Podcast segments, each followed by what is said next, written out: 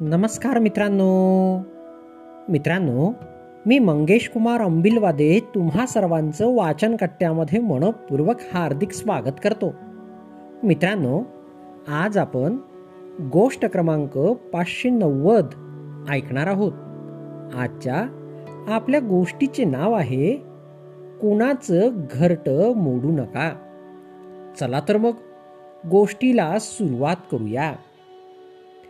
T N Seshan भारताचे मुख्य निवडणूक आयुक्त होते. त्यांच्या जीवनात घडलेला हा प्रसंग. एकदा ते आपली पत्नी जयलक्ष्मी शेषन यांच्याबरोबर फिरायला बाहेर पडले होते. उत्तर प्रदेशातल्या एका सुंदर रस्त्यावरून गाडी जात होती.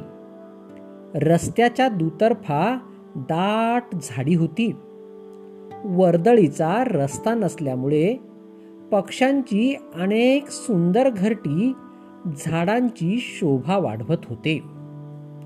जयलक्ष्मी यांना हे दृश्य खूप आवडलं. त्यांना वाटायला लागलं आपल्या घराच्या बागेसाठी यातली दोन घरटी नेली तर बाग किती शोभून दिसेल. त्यांनी आपली इच्छा बोलून दाखवली. गाड्या थांबल्या.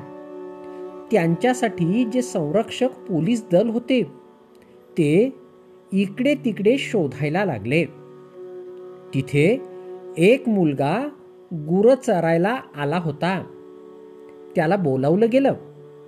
तो सरकारी इतमाम पाहून कुणीतरी मोठे अधिकारी व्यक्ती आली आहे हे त्यांनी ओळखलंच. त्यांनी मुलाला दोन घरटी काढून आणायला सांगितली. आणि प्रत्येक घरट्याचे दहा रुपये देऊ असंही सांगितलं. त्या मुलानं खाली मान घालून नकारार्थी मान हलवली. दहा रुपये कमी वाटतायत का? पन्नास रुपये देऊ प्रत्येक घरट्याचे. यावर तो मुलगा म्हणाला सरजी पैशांचा सवालच नाही. कितीही पैसे दिलेत तरी ती घरटी मी झाडावरून उतरवणार नाही. का रे बाबा? त्यात पक्ष्यांची पिलं शांतपणे आणि विश्वासाने झोपली आहेत. सायंकाळी त्यांची आई चोचीत दाणे घेऊन पिल्लांच्या ओढीनं येईल. पिल्ल सापडली नाहीत तर ती सैरभैर होईल. आक्रोश करेल ते माझ्याच्यानं पाहावणार नाही. कुणाचं घर मोडायचं पाप आहे ना सरजी? हे ऐकून शेषन आणि त्यांची पत्नी थक्क झाले. शेषन म्हणाले कुणीतरी डोळ्यात अंजन घातल्यासारखं वाटलं. माझं पद माझी पदवी उच्च शिक्षण साऱ्यांचा अभिमान क्षणार्धात गळून पडला.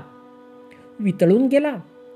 जे शिक्षण संस्कृती आणि संस्कार या मुलानं निसर्गाकडून शिकलेत. ते शिक्षण कोणत्याच विद्यापीठात मिळणार नाही.